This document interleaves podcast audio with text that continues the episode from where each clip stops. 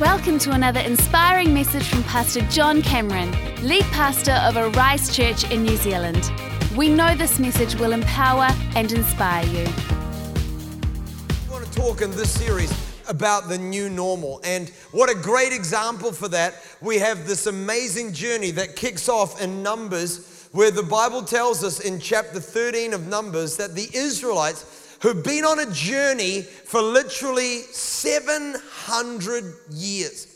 700 years prior to our passage of scripture being written is when Abraham left the place where he was living to spend the rest of his life in a tent in the land we now know as the promised land, or the land that the Bible calls the land of Canaan, the modern land of the nation of Israel. And Abraham dwelt in a tent in that land for the remainder of his life. And this is amazing, team. Abraham died having only two things to show for his life one child and a life of becoming familiar with the promises of God. Yet the Bible calls Abraham our father in the sight of God. Now, if that doesn't highlight something for you, then I believe that it should. That one of the greatest contributions you can make to the plan of God and to your future is to become familiar with where God is wanting to take you. And that's what happens whenever people get close to God. When you get close to God, God begins to speak to you, not about where you've been or about where you are, but about where He is wanting to lead you in the days that are coming in your life. If you believe that, can you give me a little amen? And I believe that what happened, what happened with Abraham, he lived his life and then he died. Isaac took his place. Isaac died and he had two children, Jacob and Esau. You know, Esau, he was the wild man, couldn't contain it. Uh, Jacob ended up with the blessing, a man of the tents. He was basically a nerd for Jesus, but he ended up with some blessing living in his life. And then the Bible tells us that Jacob got busy and had 12 kids, and one of those kids, his name was Joseph. And Joseph got the Technicolor Dreamcoat. They wrote a musical about Joseph. He ended up going down to Egypt. You know that story? And then Potiphar's wife thought Joseph was a little babe, a bit of a babe, asked him to change a light bulb, stripped his clothes off him. He went running down the street wearing nothing but a smile, got arrested for it put in prison with the butcher, the baker, and the candlestick maker. You remember that bit? And then he languished in the jail for a while until Pharaoh had some dreams and Joseph was suddenly brought out. And by the way, let me pause and say this. Sometimes you can be in the prison not knowing that it's the only way God can get you to the palace. Sometimes you can be going through all kinds of challenge in your life, not knowing that God is not wanting you to stay there, but He needs to get you where He wants you to go. Do you believe that today? So the Bible tells us that eventually the family tribe, the family tribe of Jacob or Israel, came down to the land of Egypt where they dwelt for the next 400 years as slaves. Now, listen, when I read that, I think, how can that be? How can it be that people who are God's children, God's chosen people, are living as slaves in the land of Egypt? And then I realize that how do you take 120 people who are part of a family tribe and grow them to a nation that is large enough to contain and to, to hold that land we know as the promised land. How do you multiply 120 into 3 million without them splintering off in a whole lot of different directions? And the answer is you hem them in on every side.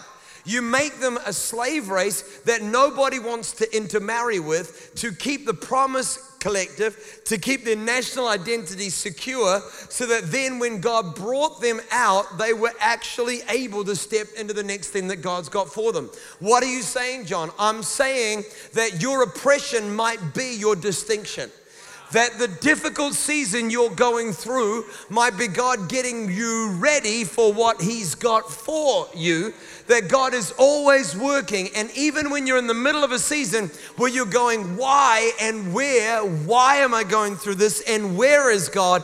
Know this always God never forgot your name. God never wrote you off. God has got a plan in store for you. God has got a tomorrow for every person. And He is always going to work stuff for good. And if you believe it, give me a little amen. Okay, so then along comes Moses. You remember him, had the big beard, looked like a member of ZZ Top. They come up out of Egypt. The, the blood of the Lamb was put over the door. The avenging angel spared every person that was in the Israelite homes, and they were able to walk out and they were able to step free. Now, now listen, every person in their life has two crossings.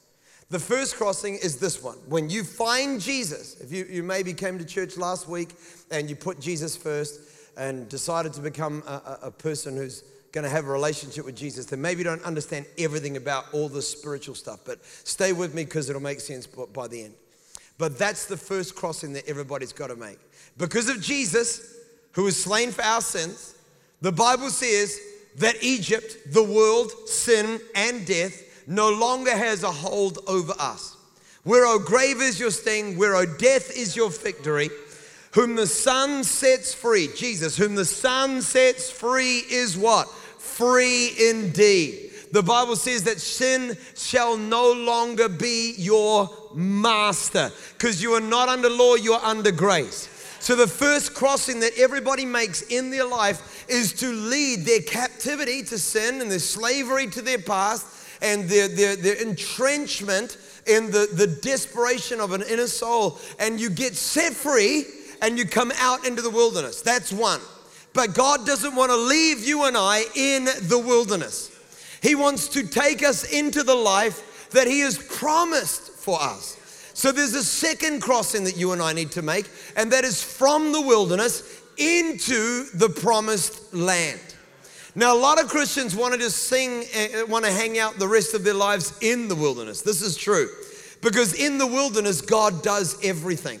I mean, manna fell from heaven every day, not to be confused with manna. You know, that's what, it, you know, anyway, but anyway, I get the two words confused all the time. Stay with me. But, but they, they had manna and it would fall every day. Have I got it the right way around? I have, right. Yeah.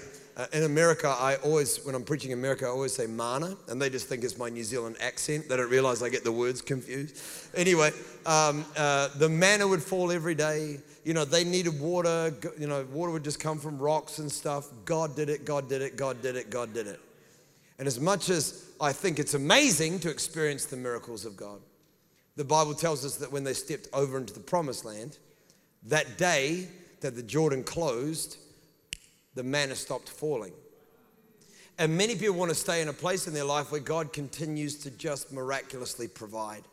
But listen, God doesn't get any glory from your life when you're just wearing well worn tracks in the wilderness. God doesn't get any glory from a life that is just staying at the same level. God, God is not able to take us where we want, He wants us to go unless we become people who participate in our own journey. And so they reached the edge. One year after they came out of the land of Egypt, the Bible says one year later, they reached the banks of the Jordan River. And this is where our text is today. How do we make our home in the promises of God? The Bible tells us that 12 spies were sent to survey that land. 12 spies. They weren't losers, they weren't drop kicks. I mean, they had a nation of 3 million people, and each tribe chose one. I think there are 12 provinces in New Zealand. It's like selecting an All Blacks team, but there's just going to be one from every province. That's what it was like. I clearly would never have made the 12. Okay. Stop laughing, it's rude. I'm kidding. They went over into that promised land and they came back and they gave a report.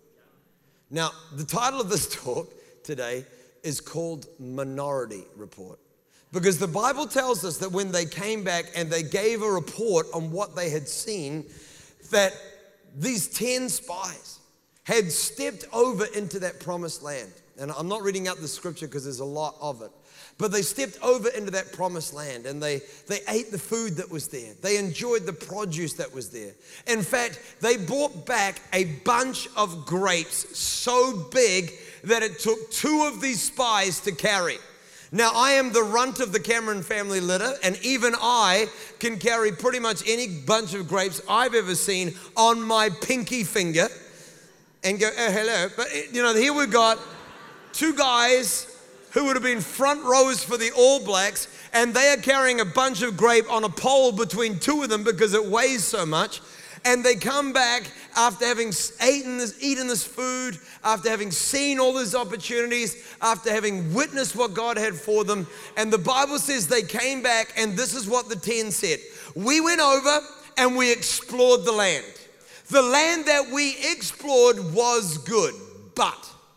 And then they pivot the question. Now, if you've ever done anything with media studies, what they teach you to do is they teach you to kind of acknowledge that there's been a question asked and then pivot to your answer.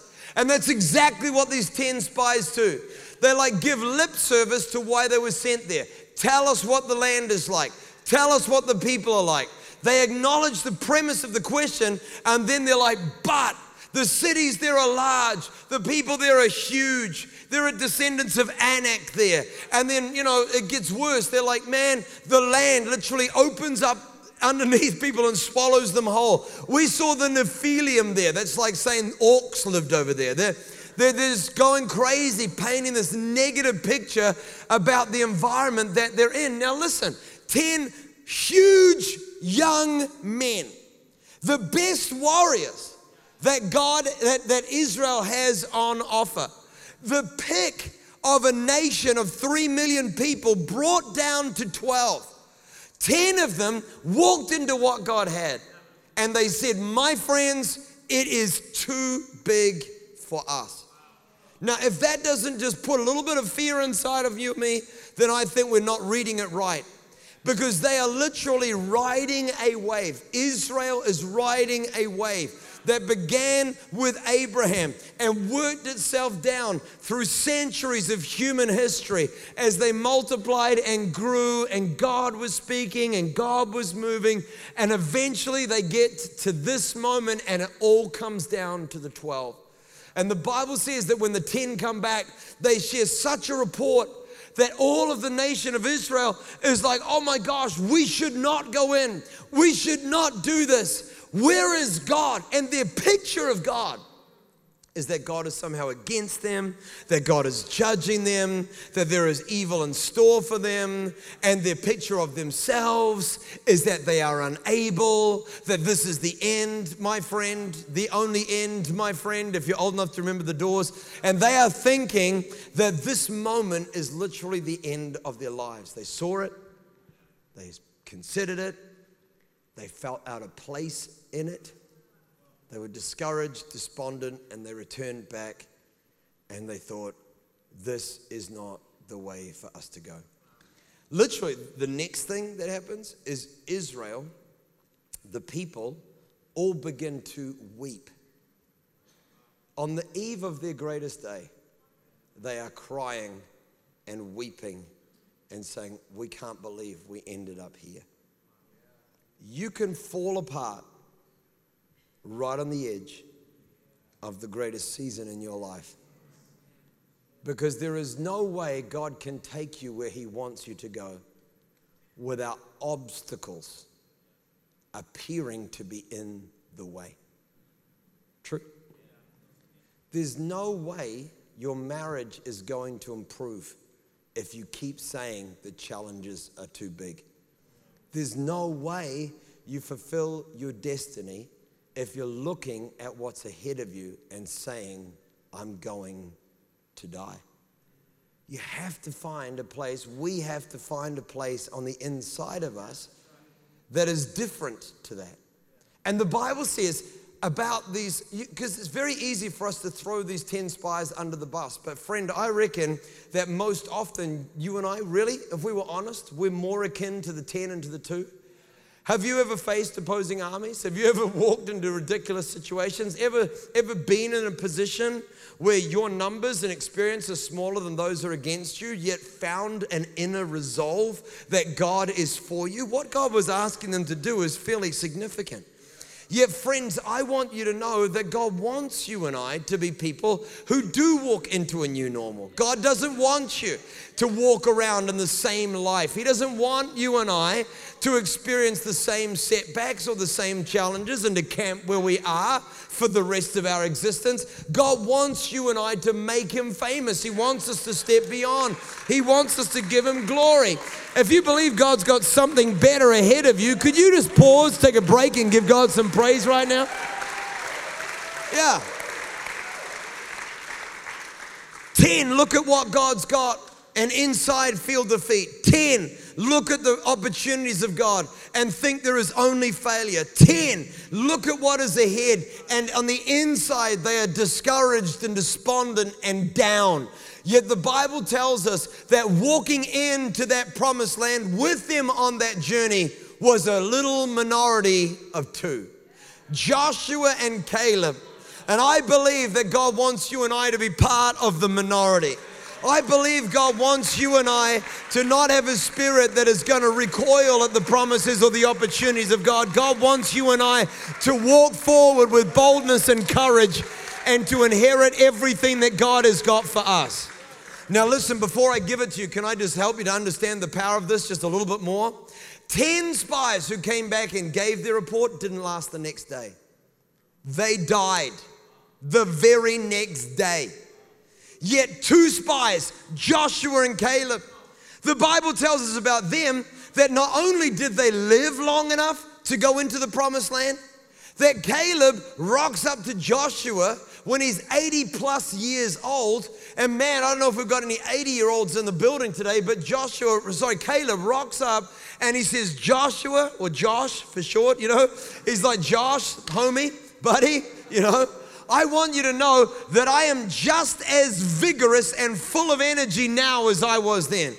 I got the same BMI count as I did when I went on that original journey. Come on, man. He's like, I am ready to go. I am up for it. Because there is a difference between a heart filled with fear and a heart filled with faith. There is a difference in your body and in your soul when you are consumed by worries and fears and when you're living with God's promises alive on the inside of you. I don't know about you, but I don't want to be part of the vocal majority. I want to be part of the minority. And the Bible tells us about these two, Joshua and Caleb, that Caleb came back. And let's read it in Numbers chapter 13 and in verse uh, 30 that Caleb silenced the people before Moses and he said, We should go up and take possession of this land. We can certainly do it. And then in Numbers chapter 14 and verse 20, the Bible tells us about Caleb. The Lord replied, I have forgiven them, speaking about the crowd, as you asked. Nevertheless, as surely as I live, and as surely as the glory of the Lord fills the whole earth, not one of the men who saw my glory and the miraculous signs I performed in Egypt and in the desert, but who disobeyed me and tested me 10 times, not one of them will ever see the land I promised on oath to their fathers. No one who has treated me with contempt will ever see it. But, God's got his own but. Because my servant Caleb has a different spirit and follows me wholeheartedly, I will bring him in. Man, I love that passage. And the Bible's literally saying, that there is a difference between the minority and the majority, between the 10 and the 2.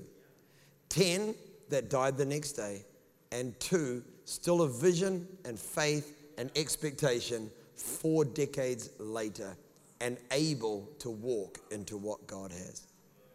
And God said the difference between the 10 and the 2, between Caleb and the others, is that Caleb had a different spirit. A different spirit. God is literally saying, if you want to walk into the fullness of what I've got, then the, the change that needs to be in you, in me, that's going to set you apart from the majority who so often don't ever see God really accomplish what he wants to accomplish is a spiritual difference. Something's got to be different in the inside of us if we are going to be able to walk into the new normal that God's got for us. If we want our lives to move forward, then something has got to change in the spirit of who we are. He's saying, Caleb and Joshua, these cats, they have a different spirit, a different spirit. See, everybody in this room has a spirit. You have a soul of who you are. Ruach is the word. It means you've got the breath of life on the inside of you. And the Bible's literally saying about Caleb that his spirit is somehow different. Now, the word different in the Hebrew could be accurately translated next or following. It's a Hebrew word, acher, A C H E R. A C H E R. And God said, because Caleb has a different spirit, A C H E R, he has a next spirit or a following spirit. He is going to be able to go into the land to which I have called him. If you're taking notes, it's just a little thought maybe you want to write down today. You will always end up living where your spirit calls home. See, friends, what we find about Caleb is that Caleb didn't have a spirit that was living or found its residence in the wilderness that he currently abided in. And Caleb didn't have a home in his heart that came from the slavery that he'd endured throughout all of his formative years. Somehow, Caleb had been able to move his spirit beyond. Somehow, Caleb had been able to leave behind the pain of yesterday and to move forward into something new. And the Bible says that he has a next spirit, a next spirit. See, everybody in this room has three things. Everybody in this room has three things. You have a past that has pain, you have a present that has problems, and you have a promise that God has got for you. Everybody has a past that's got pain in it. Everybody has a present that is filled with problems. And everybody has a promise that God wants you to possess. There is a past, a present, and a promise. There is a pain and a problem and a possession. And at the end of the day, if we are not careful, my friends, the natural drift of life is not to be defined by where you are going. Is this not true? The natural thing is to be defined. You get an accent based on where you came from. You get a set of expectations based on where you came from. You get a view of life based on where you came from. My parents were in poverty. I will be in poverty. My children will be in poverty. I, uh, there's, there's anger in my father, alcoholism in my mother. That's going to be my lot in life. I was a slave. Slave is who I am. Slave is what I will be. So I look at the challenges of the promise and I think I am disqualified for that. But the Bible says about Caleb that the difference in him is that even while he was a slave, he was saying, God, you are real. And in the middle of the problem, in the middle of the past filled with pain, he was able to move his spirit. Uh, he might have been in slavery, but his spirit said, Next. He might have been in the problem of the day, but his spirit said, Next. He might have been going through hell, but his heart said, Heaven is my home. He might have been going through difficulty, but he knew that difficulty was not his destiny. He might have been facing adversity, but he said, My future is prosperity. He might have come through sickness, but he said, Healing is my lot.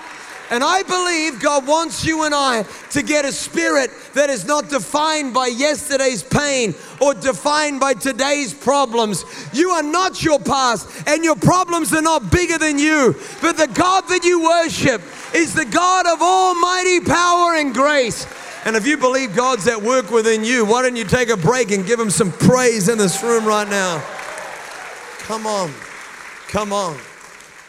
Caleb have been Caleb found a way, and I believe that every person, every person in this room, God wants you to find a way that you are not shaped by your past experiences, that the pain that's happened to you, you might have been through abuse, you might have been through difficulty, but I want you to know that it might have happened to you, but it is not you. That you might have been through all kinds of hardship, that might have been a moment in your life, but it is not the story of your life that whatever challenges we face are there only to give God greater glory when He brings us out and He moves us forward. He has a next spirit. He has a next spirit. So I guess the, the real thing for us, and the cool thing is we've got, we've got six minutes and 50 seconds to talk about it, is how do you move your spirit? How do you move your spirit? How do we become one of the two? Who look at the land, look at the new normal, see where God is taking us, and something inside us says, This is where God wants me to live. And I have finally, finally found a home. Do you know what happened with the 10, by the way? Do you know what happened with them? Can I just throw this in for free just because it's like a pastor thing? It like helps me to just moan, you know? They came back, they came back, and they gave their report. There's all the weeping and moaning. This is what next happens. They start saying, we should pick a new leader who will take us back to Egypt. They're on the edge. Now, we know the whole Bible. We know that they ended up doing it. This generation didn't, but the next one did. They're on the edge of the greatest days of their life. And they're like, we should just pick a new leader who will take us all the way back. And I know you can throw them under the bus, but I've met Christians like this. People walk into a church like Arise. This is not a big church, this is a small church. This is a small church. There are more people in cafes in Petone than probably in this auditorium. Especially if you throw in Kmart that when it opens, Rebel Sport and Briscoes, right? We're, we're there. And until there are more people in every church in the Hutt Valley and in the city of Wellington, then we don't have big churches, we've got small churches. But I've heard people say this, and maybe you have too. They're like, oh, you know, I don't, I don't know, I, I don't want to be part of a big church. They're like, what? Well, there's two options. Our generation finds Jesus, and we have to have more Christians gathered together. Right? Or we let our whole generation go to hell so that we have to we can go to a church that is small. Would you like one or two? Because I don't know about you, I reckon that one of those options is an offense to God and one of them is worthy of His glory, but you can feel so out of place. So out of place when you're in the place where God wants you to be. We don't want to be part of the 10, we want to be part of the two. Caleb, my servant, has a different spirit. It's so easy to miss this. Because or and he follows me wholeheartedly. He has a different spirit and he follows me wholeheartedly. And the problem with translating the Bible is that you can lose the essence when you read it because you don't see what it's originally trying to say. And the word follows. He has a different spirit, A C H E R, next, following. He has a following spirit because God doesn't live in your past and God doesn't live in your present. He's with you in your present, but his pull is towards your future. I forgive your sin. I forget your iniquity. As far as the east is from the west, so far I have removed my transgressions from you. God's not thinking about your past, He's in your present, but His home, your home, is in His promises. He has a different or a following spirit, A C H E R, next spirit because he follows me. Now, the word follows here is another word, and it's A C H A R. There is literally one vowel difference A C H E R, next or following, A C H A R, because he follows me. In other words, the Bible is saying if you want your life to look different to every generation in your family, if you want to go beyond the current circumstances that are holding you back, if you want to find a new normal, if you want to step into what God's got for you in your life. And when you get there, feel I was made for this. This is my moment. I own it. I'm never going to let it go. Oh, you only, this opportunity only comes once in a lifetime. If you want to be more like Eminem on the day of your, you know, if you want to be part of the two and not part of the ten, that's dangerous preaching right there. If you want to be part of the two and not part of the ten, then the Bible gives us the way that we can do it. And that is no matter what you're in the middle of, be a worshiper of Almighty God. No matter what you're facing, realize that God is greater. No matter what challenges come in your way, say, I'm not trying to conform God to the size of my problem. I'm conforming my problem to the size of my God. Greater is he that is in me than he that is in the world. In all these things, we face hardship and difficulty, but nothing in all the world can ever separate me from the love of God that is in Christ Jesus, my Lord.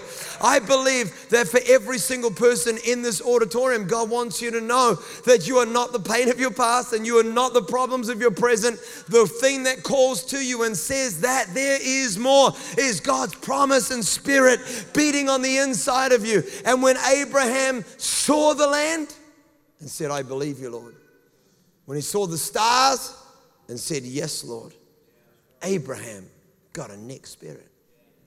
When Caleb was a slave kid saying, I am God's child, when he wandered in the wilderness and said, You are with me, he was calling his spirit to a new home. This might be spiritual, man. We'll come back next week. We'll go more normal. In fact, come tonight. If you come into the city this evening to the Michael Fowler Center if you'd like, because we're going to break some things. It's going to be an awesome night tonight. But I just want to say that you can move your spirit out of your past and into your present. I give you story after story of how you see this in the Bible, but let me tell you one, maybe two. I'm, I'm not sure because my clock stopped working.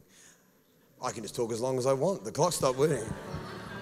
You'll probably leave at some point, but uh, let, me, let me tell you one story. I started full time in ministry when I was 19 years old. And my training for the ministry was basically here's a list of schools in Auckland City. Go preach in those Christian groups. So I went out there and I tried to preach in these Christian groups. And, I, you know, I've, I've come a long way. You know, I feel like as a communicator, I'm getting better all the time. But, but I, was, I was terrible back then. I mean, so bad. I mean, uh, no, no, one gave me feedback. There's no basis of improvement. I would just get out there, try, and fail. So that, you know. So what happened was you just start ramping it up. You know, you get more desperate. Like, what can I do to get attention? Eventually, I had to write a letter to a school to apologize because what I said was so offensive and out there, and it was just like it was just not. It was just not going well. You know. It reached the point where I decided that I was not good at preaching. I, I just decided this is not my thing. I'll, I'll give God my life, but I'm not going to be a preacher. At the end of that year, I found myself at a beach home, a little shack in the beach in the Bay of Islands for nine days by myself just to pray. So I would get up every day and just pray and worship and read the Bible and this is what happened to me about day four into this time where I was just giving God my thoughts. And this is a great key for life, team. If you give God your thoughts, God will give his thoughts to you. Fix your mind on Jesus, the author and perfecter. Four days into it, I started to see this picture. It was a movie, really, of this big auditorium. Big auditorium. It had a big ground floor, had a wraparound balcony, and I was preaching. And man, can I be real with you? I was preaching really good. Like, I mean, I, I was like, this is a great sermon. I, I, that is, that is me. That is definitely me. You know, like I'd never preached that good in my life. But in this dream, the sermon was amazing. It was awesome. The next day, it happened again. Third day, happened again. Fourth day, happened again. I will never forget. I walked out of that beach house when I realized this is God speaking to me. I wandered up into the mountains all by myself that day, screaming like a mad thing God, you are with me. I'm going to be a preacher of the gospel. When I was 36 years old, I was standing in the Michael Fowler Center on a Sunday morning. It's got a big ground floor, has a wraparound balcony. I was preaching, and the building was full. And it was like I had the weirdest moment of my life, like deja vu on steroids, when I realized that I'd seen this four days in a row when I was 19 years old. 15 years ago, Chili and I were driving along a motorway that's about 10 meters from where you are right now. And the Holy Spirit came all over my life on the worst weekend of my life. we had a hall booked in Auckland on the North Shore, 100 meters from Takapuna Beach. We were going to start a church there. We were going to just basically live a life. And God called us to Wellington. And when we got here, we knew nobody. People were mean. The weather was horrible. It was terrible. But driving along a motorway out here, I felt the presence of God literally just come all over my life. And I said to Jillian, I said, one day, sweetheart, right here in the Hutt Valley, we're going to build a large facility. It'll be the midweek home of our church. We'll house our Bible college there. From that building, we'll send out people to pastor churches all over this nation. We'll still have church in the city. And 15 years later, you're sitting 10 meters away from where that moment took place. You're not your past, and you're not today's problems. You are God's promises.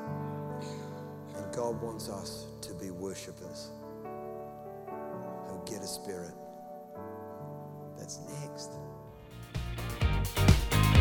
Thanks for listening to this message from Pastor John Cameron. If you would like to find out more about Arise Church, check out arisechurch.com or find us on YouTube.